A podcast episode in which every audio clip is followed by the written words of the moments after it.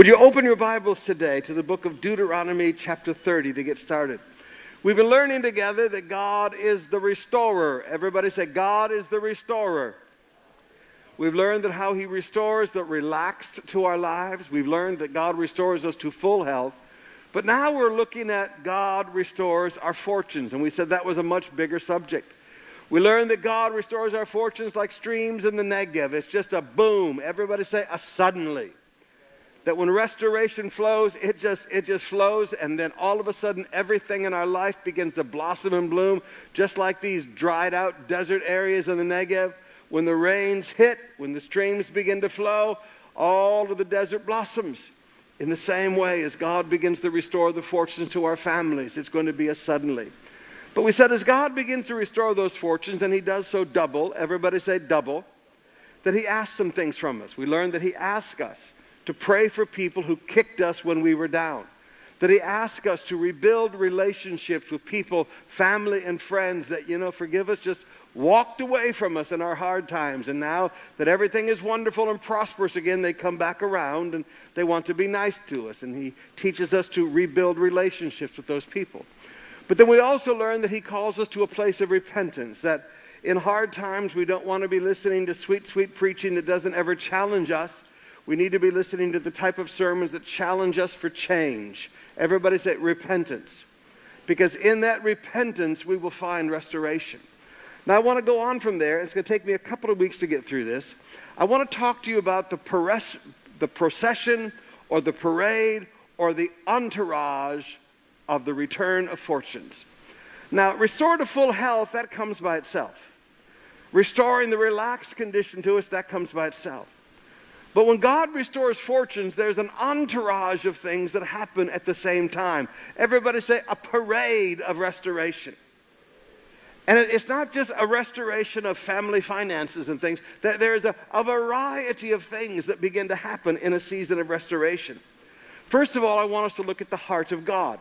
In Deuteronomy 30, verse 3, then the Lord your God will restore your fortunes and have mercy on you. And have what? And have what? Jeremiah 33, verse 26 For I will restore their fortunes and will have mercy on them. Now, the restoration of fortunes flows from the mercy of God. What does it flow from? It does not come transported on judgment. It does not come transported on meritocracy. It comes transported on the mercy of God. Now, I belabor this point, brothers and sisters, because many of us, please forgive me, but let's be honest with ourselves. Many of us, we've seen a lot of devastation to our financial lives and to our fortunes, not just because of the difficulty of COVID 19, but because of our bad decisions. Everybody say bad decisions. Maybe not even sin, but maybe sin has been involved in it. And you realize that a lot of this chaos in your life and a lot of these loss of finances in your life and a lot of the debts that you have now run up, th- these things are partly your fault. Everybody say, my responsibility. Now, I don't say that to condemn or to put anybody down, but I say that to give you hope. Because I want you to understand, God doesn't restore our fortunes because we deserve it. God restores our fortunes because He's a God of mercy. He's a God of what? So, yes, accept responsibility. Yes, repent. We just taught about that last week. But, but don't think that because you know, you're partly responsible for the problems that God's not going to help you. God says, I will have mercy. Everybody shout mercy. So when fortunes are restored, there's a flow of mercy. Secondly, there's a flow of compassion. Jeremiah 30, verse 18. Now, this one's fun. Thus says the Lord God Behold, I will restore the fortunes of the tents of Jacob and have compassion on his dwellings. Compassion on his what? The city shall be rebuilt on its mound, and the palace shall stand where it used to be. Now, now I want you to notice God said, I'm going to have compassion on the places where you live, the city that you lived in, your dwelling place, the home that you lived in. Now, we always think of compassion, compassion flows for something that's living. You have compassion on a dog, you have compassion on a cat. You have compassion on a human being. We always think of compassion flows for something that is living. But God, God's not like anybody you've ever met. When God looks at those church buildings in Albay, He has compassion. He has what? He has compassion on dwelling places. When, when God looks at those homes that were covered by lahar that came down from the Mayon volcano, God looks at those homes and wants to have compassion on those dwelling places. When God looks at those homes that were just flattened by, by this typhoon, God wants to have compassion on those homes. Everybody say, on my house. Now, some of you, straight up, your house is looking pretty bad right now. It's been a year since you've had any money to fix it up. It's been a year since you've been able to have the cash to do repair work on it. The roof, parang shower. Places of your house that you can stand in and take your, you take your morning shower if it's raining outside. Now, we've all been through those days in our lives. But I want you to understand something. God doesn't just have compassion on you, God has compassion on your house. Did you hear what I just said? God looks upon your house and God wants to fix it up. God wants to have, comp- everybody say, have compassion on my dwelling place. Oh, I don't dare get going on this too far. I won't get very far. Now, what are some of the actions of God that comes along with the restoration of our fortunes? Well, during restoration, God does a regathering. God does a what? Deuteronomy 30, verse 3. Then the Lord your God will restore your fortunes and have mercy on you, and he will gather you again from all the peoples where the Lord your God has scattered you. Jeremiah 29, verse 14. I will be found by you, declares the Lord, and I will restore your fortunes and gather you from all the nations. Zephaniah 20, verse 30. At that time I will bring you in. At the time when I gather you together, I will make you renowned and praised among all the peoples of the earth when I restore your fortunes before your eyes, says the Lord. We know that sin scatters. What does sin do? When you begin to see people breaking off from the people they belong to, that's an effect of sin. Sin scatters. What does sin do? God doesn't scatter people, sin scatters people. But God said, when I begin to restore fortunes, I gather you back to where you belong. Now, one of the primary things, parents, I want you to look at is some of you, you've had children that are angels. And sometimes we've had children that are more like fallen angels. And they've broken your heart. And they've gotten into drugs, they've gotten into all kinds of sin, they've gotten into all kinds of horrible things. You haven't seen them in years. I want you to understand that as God begins to restore fortunes to your family, He also brings the children back where they belong. Did you hear what I just said? So, parents, have some hope. All the parents shout, have some hope. Have some hope that God will begin to bring the family back together again. Have some hope that God will begin to bring the relatives back together again. God brings people who have scattered because of their sin and as God begins to restore the fortunes, God gathers them back together again. Everybody say, regathering. The second thing is rebuilding. Jeremiah 33, verse 11.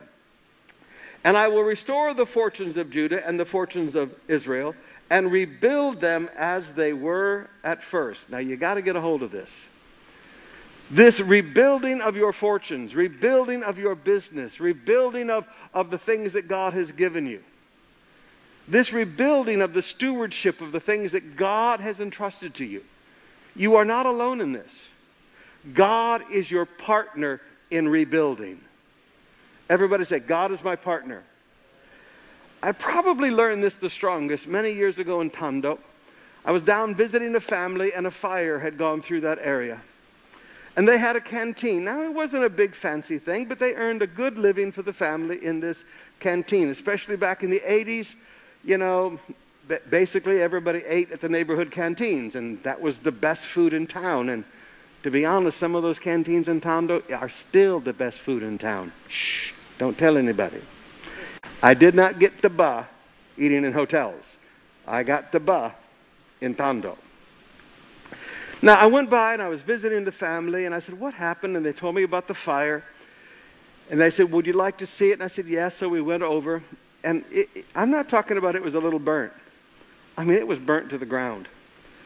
And e- even their pots and pans were just blackened and charred and melted.